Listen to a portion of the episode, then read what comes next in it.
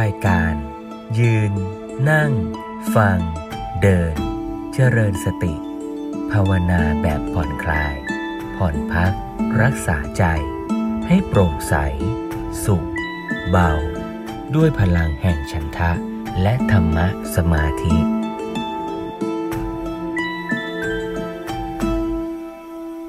เจริญพร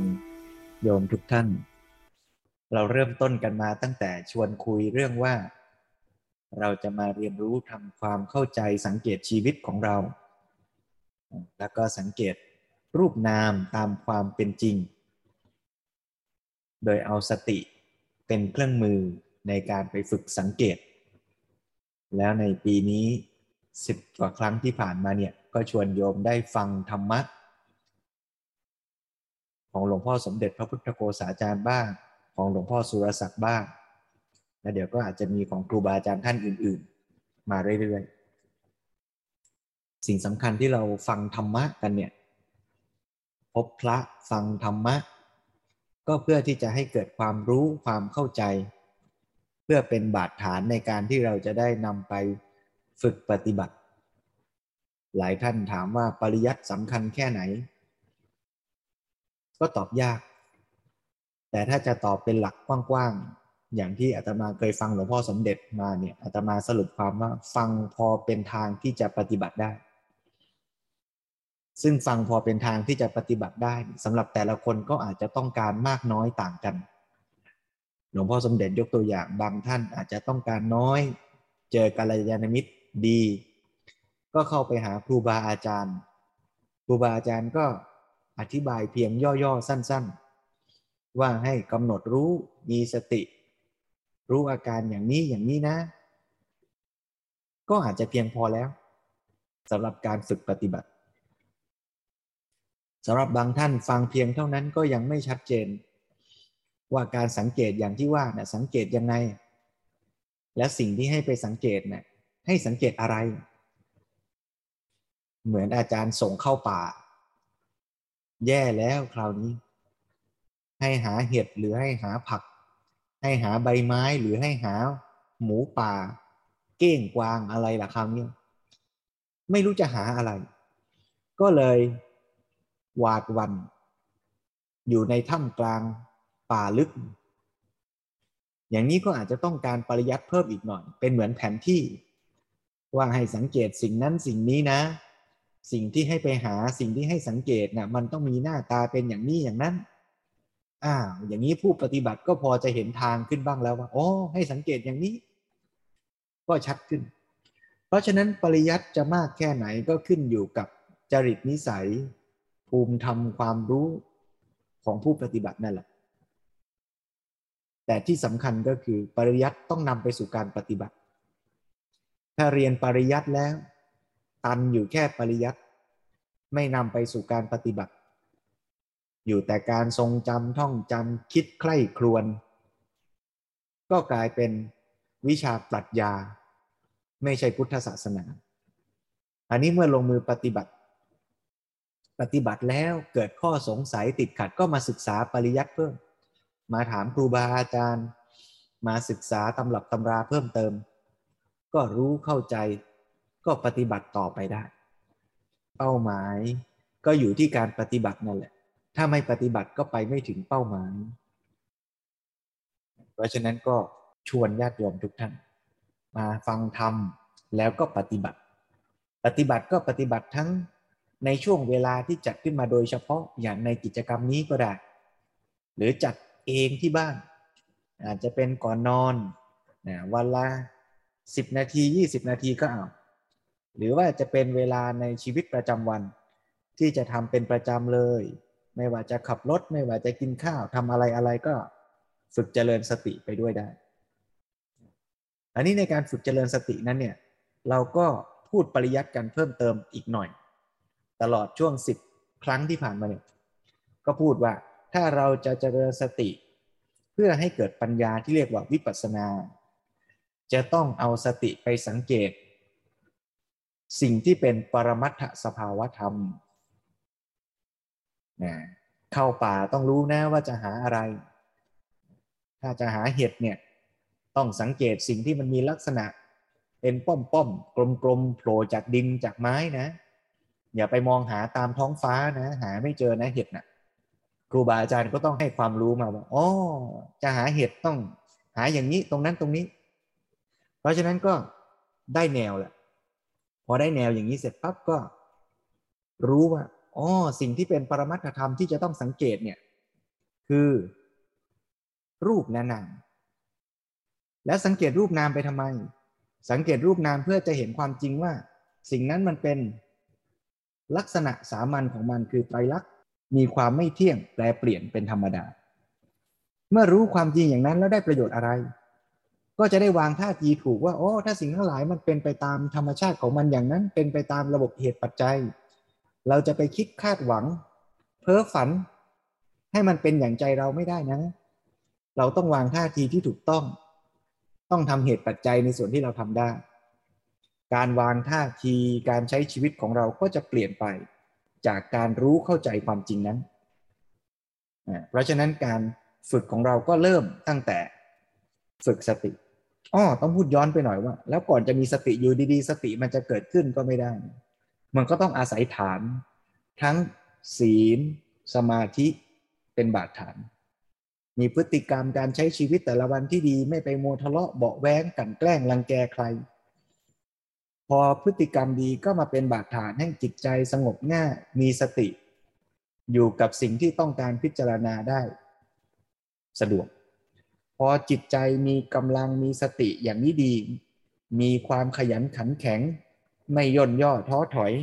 นั่งสมาธิสักหน่อยก็ไม่รู้สึกว่าโอ้แย่แล้วหมดแรงแล้วยังมีเรี่ยวแรงกำลังนี่เรียกว่าใจเป็นบาดฐานที่ดีพอใจเป็นบาดฐานที่ดีก็เอาใจที่ดีนั้นไปสังเกตรูปนามตามเป็นจริงพอสังเกตรูปนามตามเป็นจริงก็เกิดปัญญารู้อะไรรู้ความจริงของธรรมชาติรู้ความจริงของปรมัตถสภาวธรรมคือรูปนามว่ามันมีลักษณะไม่เที่ยงแปรเปลี่ยนตามเหตุปัจจัยไตรลักษณ์พอเห็นรูปนามเป็นไตรลักษณ์ก็จะค่อยๆเกิดปัญญาว่าโอ้งั้นท่าทีที่ถูกต้องเราไม่ควรไปยึดสุขยึดทุกข์ไปยึดสิ่งทั้งหลายรูปนามขันธ์ห้าให้เป็นไปอย่างใจก็จะทำให้ปัญญาอย่างนี้พัฒนาขึ้นเมื่อปัญญาพัฒนาเต็มที่ก็ไปทำลายกิเลสอวิชชาตัณหาที่เราเคยหลงผิดหลงเข้าใจว่าสิ่งทั้งหลายมันจะเป็นอย่างใจเราได้ต่อไปเราก็ปรุงแต่งใช้ชีวิตโดยที่มีกิเลสน้อยลงมีปัญญาเพิ่มขึ้นเพราะฉะนั้นวันนี้ก็จะมาพูดต่อว่าเมื่อเราฝึกสังเกตตามที่ได้พูดมา10ครั้งแรกเนี้ยว่าให้สังเกตรูปนามเนี่ยสังเกตเพื่อให้เกิดปัญญาเพื่อให้เห็นว่ารูปนามเป็นไตรลักษณ์จะเห็นได้ยังไงไม่ได้ต้องไปหาไตรลักษณ์แต่ให้สังเกตรูปนามนะพูดอย่างนี้โยมจะงงไหมคือไตรลักษณ์มันคือลักษณะของตัวรูปนามนั่นแหละเราไม่ต้องไปหาไตรลักษณ์ว่าอยู่ที่ไหน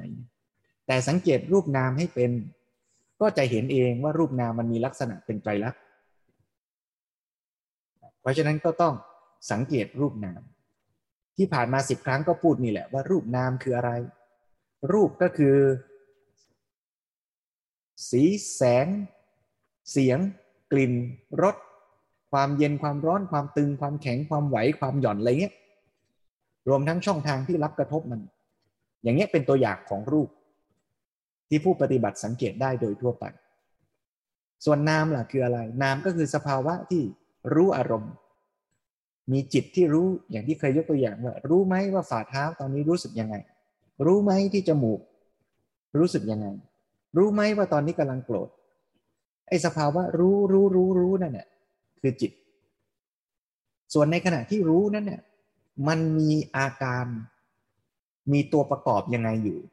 เช่นในขณะที่รู้ฝ่าเท้ามันมีความสุขมันมีความทุกข์ในขณะที่ได้ยินเสียงมันมีการคิดมันมีการวางแผนมันมีความหงุดหงิดมันมีความพอใจมันมีความเข้าใจอาการเหล่านี้ที่ประกอบในแต่ละขณะที่รู้เนี่ยมันก็เป็นอาการของจิต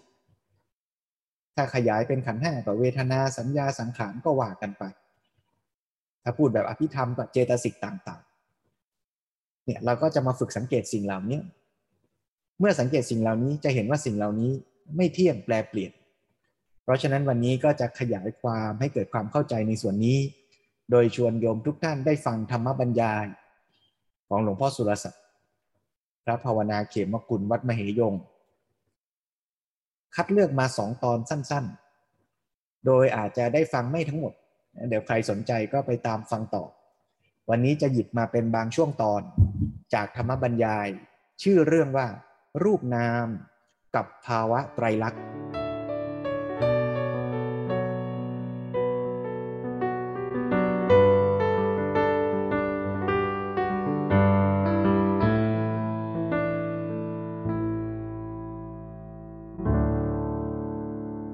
ขอเชิญชวนให้โยมได้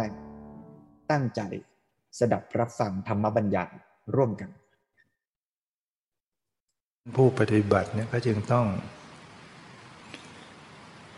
ฝึกการระลึกรู้ให้เป็นปัจจุบันรู้รูปรู้นามให้เป็นปัจจุบันไว้ปัจจุบันก็คือกำลังปรากฏเช่นกำลังเห็นเนี่ยกำลังได้ยินกำลังรู้กลิ่นกำลังรู้รสกำลังรู้สึกสัมผัสเย็นบ้างร้อนบ้างอ่อนบ้างแข็งบ้างหย่อนบ้างตึงบ้างกำลังรู้สึกสบายบ้างกำลังรู้สึกไม่สบายอยู่กำลังคิดนึกอยู่กำลังวิตกวิจารวิจัยกำลังสงสัยอยู่ระลึกรู้ทันทีสงสัยมาก็รู้ความสงสัยตรึกนึกมาก็รู้ความตรึกนึกพอใจขึ้นมาก็ระลึกรู้ความพอใจไม่พอใจก็ระลึกรู้ความไม่พอใจสงบก็ระลึกรู้ความสงบไม่สงบก็ระลึกรู้ความไม่สงบก็จะค่อยเห็นสิ่งเหล่านี้ว่ามันไม่ได้ตั้งอยู่เห็นแล้วก็ดับไปได้ยินแล้วก็ดับไปคิดนึกก็ดับไปเย็นร้อนอ่อนแข็งหย่อนตึงรู้สึกกระทบหมดไปดับไปสบายก็เปลี่ยนแปลงไม่สบายก็เปลี่ยนแปลงจิตใจที่รับรู้ก็เปลี่ยนไปหมดไปดับไปเนี่ยความจริงเหล่านี้ก็จะแสดงตัวออกมาให้ปัญญาเห็นแจ้งทำให้ทำลายอวิชชาทำลายตัณหาทำลายอุปาทานปัญญาเหมือนแสงสว่างอวิชชาเหมือนความมืดเมื่อแสงสว่างจุดไฟให้สว่างขึ้นมาความมืดก็อันตรธานไป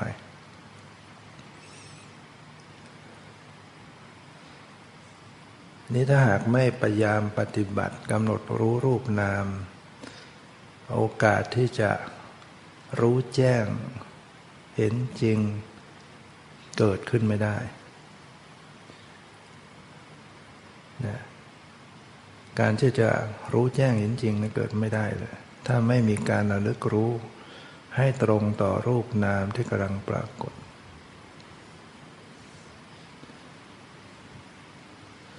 เมื่อความรู้แจ้งเห็นจริงเกิดขึ้นไม่ได้ก็ทำลายอวิชชาไม่ขาดทำลายตัณหาไม่ได้ทำลายอุปาทานไม่ได้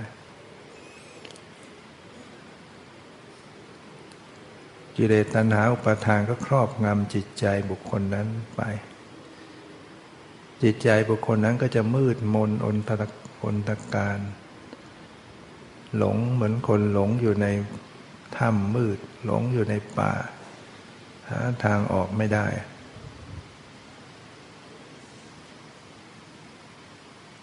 นั่นก็คือชีวิตต้องเวียนว่ายตายเกิดวนเวียนเกิดตายตายเกิดเนี่ยนับไม่ถ้วนทุกข์ทรมานด้วยประการต่างๆฉะนั้นเมื่อเราได้มีโอกาสมาได้ยินได้ฟังเรื่องรูปเรื่องนามก็เป็นโอกาสดีที่เราได้ จะได้ปฏิบัติได้ถูกจะได้ระลึกรู้รูปนามเป็นแล้วก็จะได้เห็นแจ้งตามมา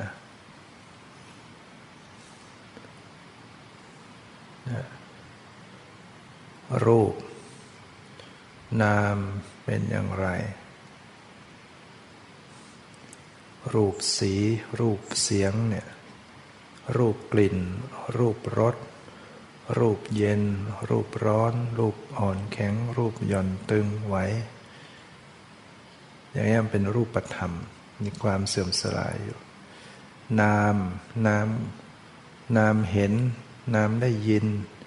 นามรู้กลิ่นนามรู้รสนามรู้สึกสัมผัสทางกายนามคิดนึกนามพอใจนามไม่พอใจนามวิตกกังวลนามวิตกวิจารวิจัยนามสงสัยนามที่เป็นสติเนี่ยสตินี่ก็เป็นนามธรรมนามที่เป็นความรู้ปัญญาก็เป็นนามธรรมสติก็ระลึกรู้สติได้เมื่อสติระลึกรู้สติปัญญาก็เกิดพิจารณาเห็นสตินั้นก็ไม่ใช่ตัวเราอยู่ถ้าไม่ระลึกรู้อุปาทานมันก็จะยึดเอาสติเป็นเราอย่างปฏิบัติไปเนี่ยมันก็จะรู้สึกเหมือนเรากำลังปฏิบัติเหมือนเราระลึกได้เหมือนเราระลึกได้เป็นตัวเราอยู่นั่งกรรมฐานไปเป็นตัวเราบางทียึดทั้งกายทั้งใจกายนั่งก็ยึดเป็นกายของเราหรือเป็นกายเป็นเราเราคือกายกายคือเราหรือกายเป็นของเราหรือว่าเรามาอยู่ในกายเนี่ยมันยึดเอาจนได้ยึดจิตใจเป็นตัวตนเป็นตัวเราเนี่ยตกอยู่ในความยึดถือยึดมั่นฉะนั้นก็ต้องระลึกรู้หมดระลึกรู้ไปที่สติที่กำลังทำหน้าที่ระลึกรู้เรียกว่ารู้สติเหมือนกับการระลึกรู้เนี่ยสติทำหน้าที่ระลึกได้แล้วก็จะมีตัวสัมปชัญญะเข้าไปรู้ในอารมณ์นั้นดังนั้นการระลึกรู้เนี่ยมีทั้งสติมีทั้งสัมปชัญญะนั่นก็หมายถึงว่าทั้งสติสัมปชัญญะก็เกิดพร้อมกับจิตดังนั้นที่ทำหน้าที่รับรู้อารมณ์เนี่ยก็คือจิตที่กำลังมีสติสัมปชัญญะเราเรียกตามภาษาง่ายๆว่าผู้รู้เนี่ยพูดสั้นๆว่าผู้รู้หรือสภาพรู้การปฏิบัติก็ต้องให้ระลึกสังเกตสภาพรู้นี้ด้วยเพื่อจะละความเป็นตัวตนว่าที่รู้อยู่เนี่ยไม่ใช่ตัวเรารู้เป็นเพียงสภาวธรรมอันหนึ่งที่รู้แล้วก็หายรู้แล้วก็หมดไปการกำหนดรู้สภาพรู้เนี่ยนั่นจะระลึกรู้ได้ยากกว่ารูปรู้เย็นรู้ร้อนเนี่ยรู้ง่ายกว่ารู้อ่อนแข็งหย่อนตึงรู้สบายกายไม่สบายกายรู้ง่ายก็ฝึกรู้อย่างนั้นมาก่อนจึงให้มีการฝึกกำหนดที่กายว่าไหวบ้างกระเพื่อมบ้างเย็นบ้างร้อนบ้างสบายบ้างก็กำหนดไปเรื่อยๆแต่ว่าก็ต้องฝึกมารู้ทางใจด้วยถ้าเราไม่ฝึกรู้ทางจิตใจเนี่ยอุปาทานมันก็ยึดอย่างนั้นไว้ยึดเป็นตัวเราไว้ยึดจิตวิญญาณเป็นตัวตนเป็นตัวเราของเราแล้วก็มีปัญหาการปฏิบัติมันก็ไปตันอยู่แค่นิ่งว่างเฉยว่างอยู่งั้นน่ะนั่งไปลมหายใจก็ไม่มีร่างกายก็ไม่มีอะไรๆก็ไม่มีใจก็เฉยจะดูว่าใจมันอิ่มเอิบก็ไม่อิ่มเอิบมีสุขก็ไม่สุขมันเฉยก็เลยไปว่างเปล่า นั่งทีไรก็ได้แต่นิ่งว่างนิ่งว่างอยู่นะมันก็ตันเรียกว่ามันตันอยู่นั่นแหละแต่ก็มีความสงบเป็นสมถะกรรมฐานอยู่แต่ถ้าดูกำหนดดูใจผู้รู้เป็นเนี่ยมันจะต่อยอดขึ้นมาได้ในการที่จิตนิ่งว่างวะเนี่ยสังเกตมาที่ใจผู้รู้ใจที่เป็นผู้รู้ความว่างใจที่นิ่งอยู่กับความว่างเราเลือกสังเกตมาที่ใจอย่างเนี้ยจะเห็นใจผู้รู้เนี่ยว่ารู้หมดลงรู้หายไปรู้หมดไปเป็นกระแสรู้ที่ขาดตอนบ่อยๆเนืองๆเข้าก็แจ่มแจ้งขึ้นมาว่ามันไม่ใช่ตัวตนเหมือนกันไอ้ที่รู้เนี่ยหมดไปหมดไปเนี่ยไม่ใช่ตัวตนถ้าเป็นตัวตนมันก็เป็นของคงที่เป็นของตั้งอยู่คงอยู่แต่นี่มันสลายมันหมดมันดับมันเกิดมันดับเอาอะไรเป็นแก่นสารเป็นของตั้งอยู่คงอยู่ไม่ได้เลยเห็นจิตใจเป็นอนัตตาได้ไม่ใช่ตัวตนไม่ใช่ตัวเราของเราการที่จะระลึกรู้ใจผู้รู้นะซึ่งรู้ยากก็มีคำสอนเชิงอุปมาไว้ให้เราเทียบเคียงเอาเช่นอุปมาจิตใจผู้รู้เหมือนเจ้าของบ้านเจ้าของบ้านเนี่ยออกมารับแขกแขกมาแขกไปรับไปส่งไปรับแขกคนนู้นคนนี้อุปมาแขกเหมือนอารมณ์ต่างๆอารมณ์ก็หมายถึงสิ่งที่จิตเข้าไปรับรู้เช่นสีเช่นเสียงกลิ่นรสโผฏฐัพพะเย็นร้อนอ่อนแข็งหย่อนตึงสบายไม่สบายเห็นได้ยินเหล่านี้เป็นอารมณ์ต่างๆอยู่เป็นรูปารมณ์คือสีต่างๆเป็นสัทธารมณ์คือเสียงต่างๆเป็นคันธารมณ์กลิ่นคือกลิ่นต่างๆเป็นรสารมณ์รสต่างๆเป็นโผฏฐัพพารมณ์ได้แก่เย็นร้อนอ่อนแข็งหย่อนตึงเป็นธรรมารมณ์อารมณ์ที่มาปรากฏทางใจที่เป็นปรมัตถ์ก็มีที่เป็นบัญญัติก็มีที่เป็นปรมัตถ์ก็คือจิตทั้งหมดเจตสิกทั้งหมดเป็นธรรมารมณ์รูปที่ละเอียดรวมทั้งนิพพานบัญญัติก็เป็นธรรมารมณ์ชื่อภาษาความหมายรูปร่างก็มาเป็นอารมณ์ทางใจแต่ในทางการปฏิบัติจะต้องระลึกรู้อารมณ์ที่เป็นปรมัตถ์ฉะนั้นจิตและเจตสิกเนี่ยเวลาไปรู้สิ่งอื่นมันก็เป็นฝ่ายผู้รู้เช่นมันไปรู้ความเย็นความไหวจิตที่มีสติที่ประกอบด้วยสติสัมปชัญญะเป็นต้นทำหน้าที่ไปรู้ความเย็นความไหวอันนี้เป็นฝ่ายผู้รู้แต่เมื่อมีการระลึกรู้จิตบ้างจิตที่กำลังระลึกรู้ไอ้จิตที่รู้นั้นน่ะก็กลายมาถูกรู้บ้างก็เรียกว่าเป็นธรรมารมณ์นะจิตเจตสิกนั่นเนี่ยเมื่อถูกรู้มันจะเป็นธรรมารมณ์ก็นั่นหมายถึงว่าจิตไปรู้จิตได้จิตเนี่ยมันพิเศษกว่ารูปนั้นมันได้แต่เป็นอารมณ์อย่างเดียว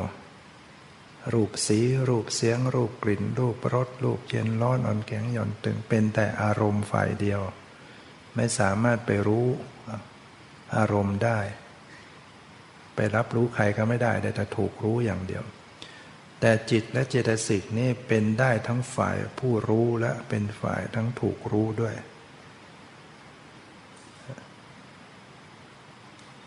ในเวลาที่จิตมีสติก็เป็นเจตสิกประกอบกันอยู่มีสติมีความเพียรก็เป็นสติมีสัมปชัญญะปัญญาก็เป็นเจตสิกประกอบกันอยู่ เราพูดย่อๆผู้รู้เนี่ยเมื่อจิตเจตสิกไปรู้ความไหวมาจิตเจตสิกเหล่านี้ก็เป็นฝ่ายผู้รู้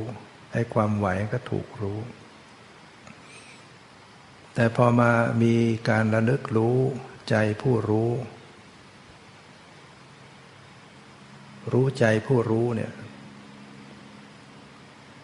ใจที่รู้ถูกรู้บ้าง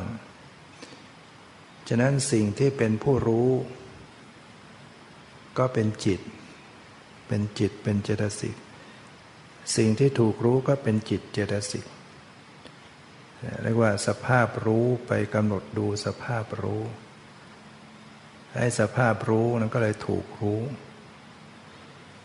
เหมือนอุปมาเหมือนเจ้าของบ้านเป็นฝ่ายผู้รู้อารมณ์ต่างๆเหมือนแขกต่างๆเหมือนอารมณ์เจ้าของบ้านออกไปรับแขกไปดูแขกไปพบแขก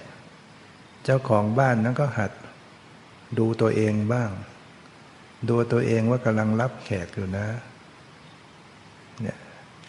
ไม่ลืมตัวเองถ้าเจ้าของบ้านลืมตัวเองเนี่ยเดี๋ยวไปตามแขกเจอแขกไปส่งแขกไปไหนลืมบ้านตัวเองไปยินดีไปหลงไหลกับแขกไปส่งแขกไปรับแขกบางทีแขกมามากๆเขาเหนื่อยเลยเหมือนคนปฏิบัติไปเนี่ยพอรับอารมณ์มากๆรับมากๆมันเหนื่อยนะสติที่มันรับสภาวะอันนั้นบ้างอันนี้บ้างแวบไปแวบมารับได้เก่งแต่มันจะเหนื่อยเพราะว่าอารมณ์มันมาเยอะ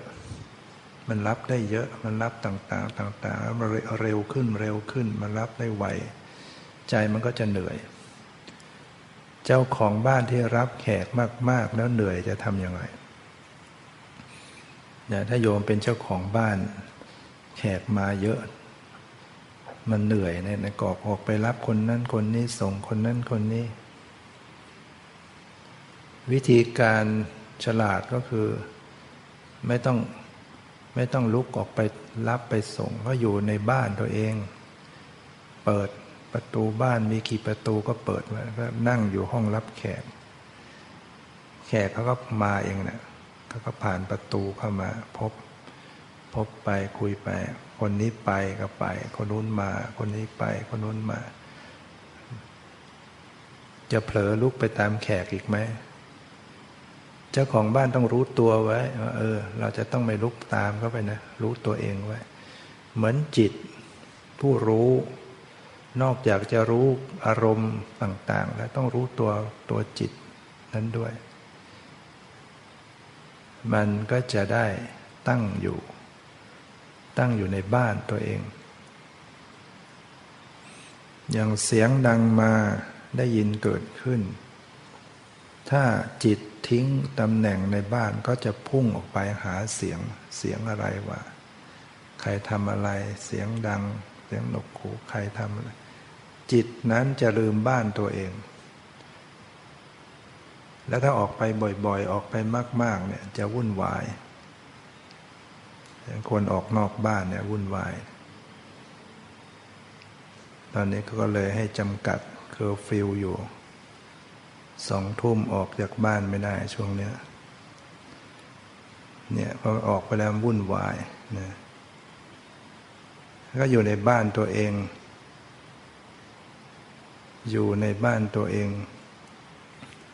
ทำยังไงถึงว่าจะรักษาตัวเองให้อยู่ในบ้านเอาอะไรมาผูกมัดมาด้วยเนี่ยจิตที่มันจะอยู่เนี่ยมันต้องอาศัยการรู้ตัวไว้การรู้ตัวไว้มันจะรักษาให้อยู่เวลาที่มีแขกมามีเสียงดังมามีสีดังมามีอะไรสะเทือนเข้ามาจิตมันจะรับแล้วมันจะออกนอกก็รู้ตัวไว้รู้ตัวพอรู้ตัวจิตรู้จิตมันก็จะรักษาอยู่ในบ้านฉะนั้นการที่กำหนดใจผู้รู้ได้นะอุปมาให้ฟังอย่างนี้ว่าเหมือนเจ้าของบ้าน นอกจากจะรับแขกแล้วก็ต้องรู้ตัวของเจ้าของบ้านไว้หรืออุปมาอีกอย่างหนึ่งจิตเหมือนตัวเราอารมณ์เหมือนเขาเหมือนคนอื่นเวลาที่เรามองเขาเนี่ยก็หัดมองเราบ้างเนี่ยมองเขารู้ดูเขาก็หัดดูตัวเราบ้างการดูเขาเหมือนดูอารมณ์เช่นไปดูเย็นดูร้อนดูสีดูเสียงดูเราก็คือดูผู้รู้รู้สึกตัวผู้รู้บ้างเนี่ยอุปมาเขาเราเนี่ยผู้รู้เหมือนเราอารมณ์ต่างๆเหมือนเขารู้เขาก็ให้รู้เรารู้เขาก็รู้เราฉะนั้นถ้าดูกำหนดดูใจผู้รู้ไม่ออกก็เอาคำเปรียบอุปมานี้ไปใช้ย้อนรอยอุปาทานย้อนเกล็ดอุปาทานอุปาทานเขายึดถือจิตใจเป็นเราก็ดูไปที่เราที่ปฏิบัติอยู่เนี่ยมันรู้สึกเป็นเรากำลังปฏิบัติเรากำลังรู้เรากำลังดูก็ดูไปที่เราที่รู้สึกว่าเป็นเราดูไปที่เราจะได้เจอใจผู้รู้พอไปเจอกันบ่อยๆใจผู้รู้จะแสดงความจริงคือเปลี่ยนแปลงเกิดดับพอดูไปจริงๆเข้าบ่อยเข้าบอกเข้าอนัตตาปรากฏจะเห็นว่าไม่ใช่เราตอนแรกก็ว่าเราดูไปที่เราดูไปดูมาไม่ใช่เรามันเป็นสิ่งหนึ่งเป็นธรรมชาติที่เกิดดับรู้นั่นแหละที่สภาพรู้เนี่ยมันดับรู้ก็ดับรู้ก็หายรู้หายไม่เป็นของตั้งอยู่คงอยู่ไม่ใช่ตัวเราอยู่อุปมาการจะดูใจผู้รู้อุปมาอีกข้อหนึ่งก็ได้เหมือนกับตัวเรากำลังมองท้องฟ้าที่ว่างเปล่าสมมุติว่าเราปฏิบัติไปแล้วก็จิตมันนิ่งเฉยว่างแล้วมีความรู้สึกว่ามันไม่มีอะไรเลยมันมีแต่ว่างมันว่างเปล่าเหมือนกับตัวเรามองท้องฟ้าไปมันว่างไปหมดถามว่ามีผู้มองอยู่ไหมท้องฟ้าที่ว่างเปล่าใครเป็นผู้รู้ท้องฟ้าที่ว่างเปล่ามีผู้มองมีตัวเรามองอยู่ก็หัดดูมาที่ตัวเราที่กำลังมอง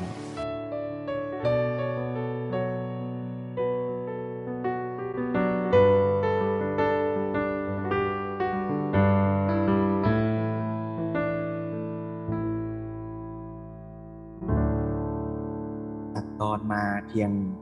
ช่วงหนึ่งของธรรมบรรยายเรื่องรูปนามกับภาวะไตรลักษณ์สาระสำคัญส่วนหนึ่งคือฝึกสังเกตรู้รูปนามเวลาไปรู้รูปก็เหมือนรู้อารมณ์ภายนอกที่มากระทบตัวเราหลวงพ่อสุรศักดิ์เปรียบเหมือนเป็นแขกเปรียบเหมือนเป็นเขาเปรียบเหมือนเป็นฟากฟ้าเราสังเกตดูเขามีสติไปรู้รูปเสียงกลิ่นรสโผฏฐัพพะทางตาหูจมูกลิ้นกายแต่ในขณะที่เราไปรู้เขามันก็มีเราที่เป็นผู้ไปสังเกตไปรู้ด้วยเราก็ฝึกสังเกตเห็นตัวเราด้วยตอนที่สังเกตเห็นตัวเราก็คือเห็นนามธรรมที่ไปรู้เมื่อกี้ไม่ว่าเราจะเป็นจิตหรือเจตสิกมันก็มีสภาวะรู้สภาวะโกรธสภาวะชอบสภาวะไม่ชอบของผู้ที่ไปดูเขา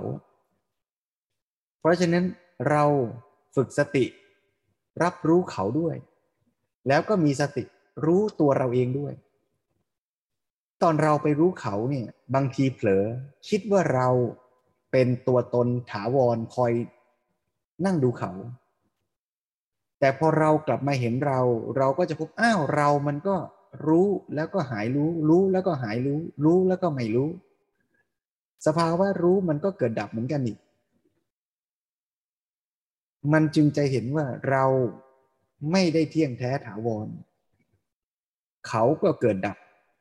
เราก็เกิดดับเขาก็ไม่ได้อยู่ในอำนาจบังคับบัญชาของเราแม้ตัวเราก็ไม่ได้อยู่ในอำนาจบังคับบัญชาของสิ่งที่เรานึกว่าเป็นเราสุดท้ายมันก็จะเริ่มค่อยๆเห็นความจริงว่าทั้งเขาทั้งเรานั้นก็ล้วนแต่ไม่เที่ยงไม่ถาวรแปรเปลี่ยนไปให้เรากับเขาเนี่ยมีจริงไหมมีจริงนะเราและเขามีจริงคือเป็นปรมัตถสภาวะธรรมอย่าไปมองดูบัญญัตินะบัญญัติมันไม่มีจริงมันเป็นสิ่งที่เราคิดขึ้นจินตนาการขึ้นสร้างขึ้นแต่เรากำลังพูดถึงสิ่งที่มีจริงๆคือเรากับเขาเนี่ยมีจริงๆนะเสียงเนี่ยมีจริงๆสภาวะรู้สภาวะโกรธมีจริงๆแต่คำว่ามีจริงๆเนี่ยไม่ได้แปลว่ามีเที่ยงแท้ถาวรนะมันมีจริงๆแต่มันไม่เที่ยงขอขยายความตรงนี้อีกนิดหนึ่งด้วยธรรมบรรยายเรื่องจิตคือผู้รู้ชวนฟังสั้นๆอีกนิดหนึ่ง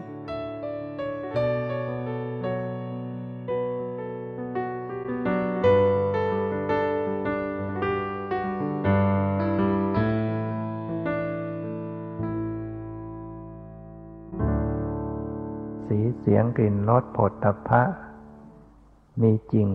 เสียงมีจริงกลิ่นมีจริงรสมีจริงเย็นร้อนอ่อนแข็งหย่อนตึงมีจริงคิดนึกมีจริงชอบไม่ชอบมีจริงแต่มันบังคับไม่ได้คือมันเกิดดับมันเปลี่ยนแปลงมันบังคับไม่ได้นี่คืออนัตตาก็หมายถึงสิ่งเหล่านี้มันไม่ใช่ตัวตนมันบังคับไม่ได้ถ้ามันเป็นตัวตนก็ต้องคงที่ถาวรเที่ยงแท้ฉะนั้นอนัตตาไม่ใช่มันสูญอะไรไปหมดมีสภาพธรรมเหล่านี้แหละที่เป็นของจริงเป็นธรรมชาติแต่ว่ามันเกิดดับมันเปลี่ยนแปลงมันไม่คงที่มันไม่เป็นไปตามอำนาจบังคับบัญชาของใครฉะนั้นจิตเมื่อมีปัญญาเข้าไปรู้ชัดรู้แจ้งมันก็เริ่มที่จะปล่อยวางถ่ายถอนวางสิ่งเหล่านี้ตามสภาพที่เขาเป็นไปอย่างนี้นะไม่สามารถจะฝึกฝืนกฎธรรมชาติของมันได้สิ่งไม่เที่ยงก็คงไม่เที่ยงอยู่อย่างนั้นจะบังคับให้มันเที่ยงก็ไม่ได้สิ่งเป็นทุกข์ก็คงความเป็นทุกข์อย่างนั้นบังคับมันไม่ได้สิ่งที่เป็นอนัตตาก็เป็นอนัตตา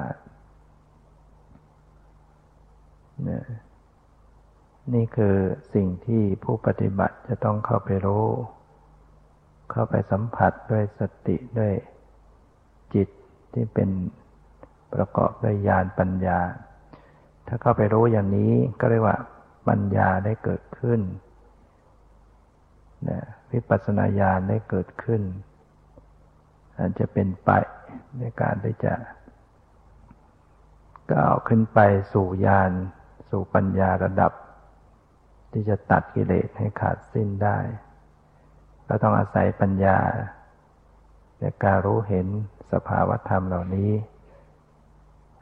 ดูเรื่อยไปในการที่จะเข้าไปรู้เห็นอย่างนี้อยู่เห็นสภาวะธรรมเหล่านี้เราก็ต้องวางได้เหมาะสมหนึ่งระลึกรู้ให้ตรงวางท่าทีให้เหมาะสมเพ่งเกินไปก็ไม่เห็นหย่อนเกินไปก็ไม่เห็นต้องประคองอย่างพอดีนะอินทรีย์สม่ำเสมอนะประคองรับรู้รับทราบอย่างพอดีมีทั้งรู้มีทั้งปล่อยมีทั้งละรู้ละสละวางอยู่ทุกขณะเมื่อได้จังหวะได้เหมาะสมมันก็เห็นมันมีอยู่แล้วรูปนามเขามีอยู่แล้ว ก็เกิดดับอยู่ตลอดเวลาเพียงแต่ดูให้ตรงตัวเขาแล้วก็ประคองอยู่อย่างนั้นให้ถูกให้ตรงแล้วก็จะเห็นเอง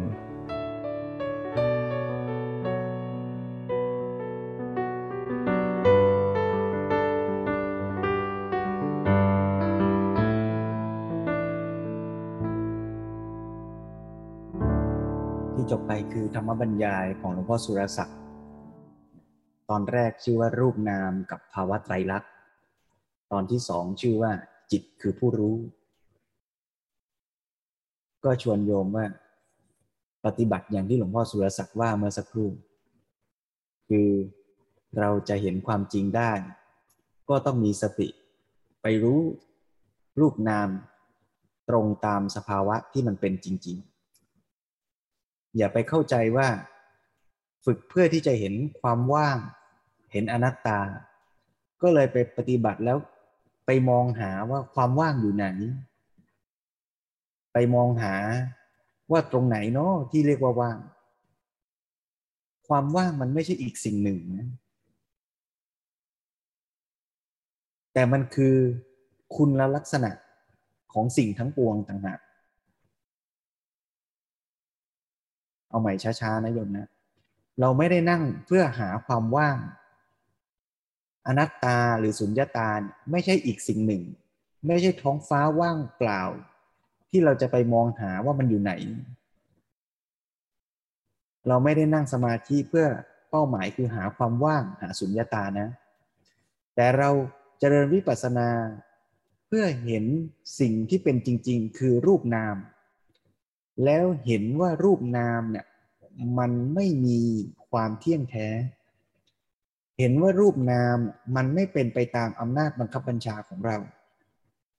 เห็นว่ามันไม่มีตัวตนของเราไปบังคับบัญชารูปนามเหล่านั้นเรียกว่ารูปนามเหล่านั้นเนี่ยมันมีลักษณะว่างจากความเป็นตัวตน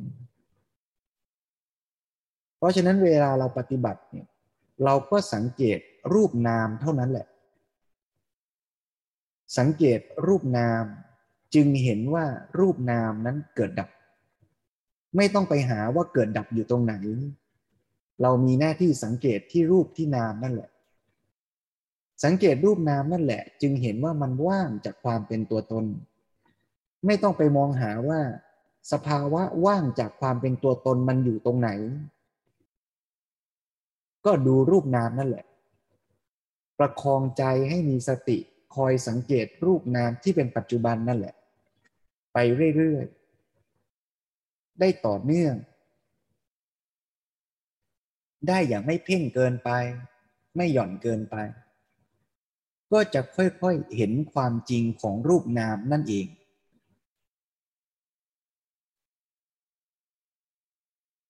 เปรียบเทียบอีกนิดหนึ่งนะโยมเหมือนกับเราหยิบตุ๊กตามาดูว่าตุ๊กตานี้เนี่ยมีสีอะไรบางตัวก็สีแดงบางตัวก็สีขาวเราคิดอย่างนั้นแต่ตุ๊กตาตัวนี้มันไม่มีสีมันยังไม่ได้ทาสีมันว่างจากความมีสีแล้วเราจะรู้ได้ยังไงว่ามันว่างจากความมีสีเราก็ต้องมองไปที่ตุ๊กตาตัวนี้เราจึงจะรู้ว่ามันว่างจากความมีสีไม่ใช่ไปมองหาความว่างจากความมีสีที่ไหนๆแต่ดูที่ตุ๊กตาตัวนั้นแหละอุปมาเนี้ยคำว่าตุ๊กตาหมายถึงรูปนามมันว่างจากสีในที่นี้อุปมาแทนความเป็นตัวตนที่เรานึกว่ามันต้องมีเรานึกว่าความสุขมันมีเจ้าของเป็นเราเรานึกว่าจิตใจผู้รู้ผู้คอยสังเกตเป็นตัวเราเราไปนึกว่าตุ๊กตามันมีสีเราคิดเอาว่ามันมีแต่พอมองดูชัดๆมันถึงรู้ว่าไม่มีต่อให้มองแวบแรกมองไปที่หัวตุ๊กตามันขาวๆไม่แน่นะโยมเรายังเผลอคิดว่าตรงตูดตุ๊กตามันคงมีสีไง เราก็ยังคิดไปต่อว่ามันคงมีสีเราก็ต้องดูไปเรื่อยๆดูหัวดูหางดูแขนดูขาดูไปดูไปดูไปดูตรงนี้ก็ไม่มีสีดูตรงนี้ก็ไม่มีสีดูตรงนี้ก็ไม่มีสีดูไปเรื่อยๆเพราะอวิชชาที่เราเคยเข้าใจมันหลอกตัวเรามาตลอดว่าตุ๊กตามีสีเราก็เชื่อมาตลอดว่าตุ๊กตามีสีเพราะฉะนั้นจะล้างอวิชชาความเชื่อผิดนี้ได้ไม่ใช่ด้วยความคิดแต่ต้องดูจริงๆสังเกตจริงๆเห็นด้วยตัวเองจริงๆเห็นทีเดียวมันก็ยังไม่ล้างนะมันต้องเห็นบ่อยๆเห็นรูปนามเกิดดับเห็นรูปนามเป็นอนิจจังเห็นรูปนามเป็นทุกขังเห็นรูปนามเป็นไตรลักษณ์เห็นบ่อยๆเห็นเนืองๆเห็นซ้ำๆเห็นซากๆสรุปว่าเห็นอะไรไม่ใช่เห็นไตรลักษณ์แยกต่างหากจากรูปนามนะเห็นรูปนามนั่นแหละเห็นตามเป็นจริงว่ารูปนามเป็นอย่างไร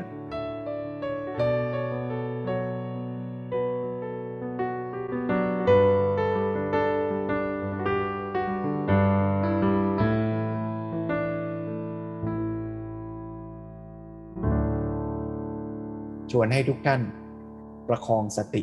โดยไม่เพ่งเกินไปไม่หย่อนไม่ขี้เกียจเกินไปสังเกตรูปนามทางตาหูจมูกลิ้นกายเหมือนแขกที่มาเยือนก็ได้สังเกตใจเราเองคือผู้รู้ว่าอาการรู้อาการชอบอาการหงุดหงิดมันปรากฏเกิดขึ้นก็รู้รูปนามตามเป็นจริงก็จะเห็นลักษณะที่แท้จริงของรูปนาม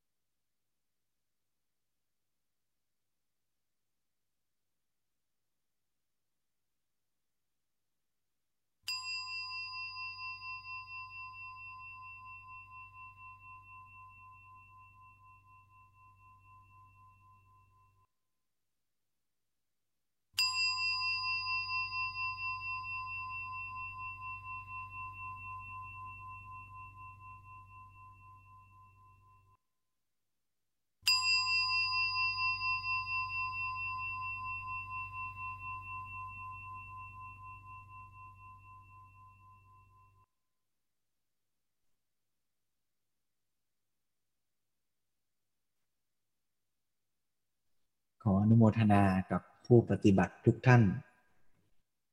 ก็ขอเป็นกำลังใจให้ทุกท่านได้ฝึกเจริญสติระลึกรู้รูปนามตามเป็นจริงถ้ามีเวลาในแต่ละวันก็ชวนให้ปฏิบัติเป็นประจำสม่ำเสมอเมื่อเราฝึกเป็นประจำสม่ำเสมอจิตก็จะคุ้นชินกับการมีสติก็จะสามารถเกิดสติขึ้นในชีวิตประจำวันได้บ่อยขึ้นเร็วขึ้นโกรธหงุดหงิดก็จะรู้ตัวไวขึ้นเวลามีความสุขมีความทุกข์ปรากฏก็จะรู้ตัวไวขึ้นเมื่อรู้ตัวไวการที่จะไปเผลอยึดตัวเองเป็นผู้โกรธก็จะสั้นลงยึดในความสุขความทุกข์นั้นก็จะเบาลงแล้วก็ฝึกเป็นประจำสม่ำเสมอก็จะค่อยๆเกิดปัญญาเข้าใจความจริงอย่างที่ว่ามาในวันนี้เพิ่มขึ้นเมื่อปัญญาเพิ่มขึ้นจนถึงที่สุดก็จะละล้างความเข้าใจผิดที่เป็นต้นเหตุในการเกิดตัณหาเกิดอุปาทานได้อย่างสิ้นเชิงนี้คือแนวทางปฏิบัติอาจเป็นคำสอนของพระสัมมาสัมพุทธเจ้าที่เราท่านทั้งหลายได้มีโอกาสสดับรับฟังเพื่อให้เป็นแนวทางพอที่จะนำไปประพฤติปฏิบัติเพื่อถึงที่สุดแห่งความพ้นทุกข์โดยทั่วกันทุกท่านทุกคนขออนุโมทนายืนนั่งฟังเดินเจริญสติด้วยพลังแห่งฉันทะและธรรมะสมาธิ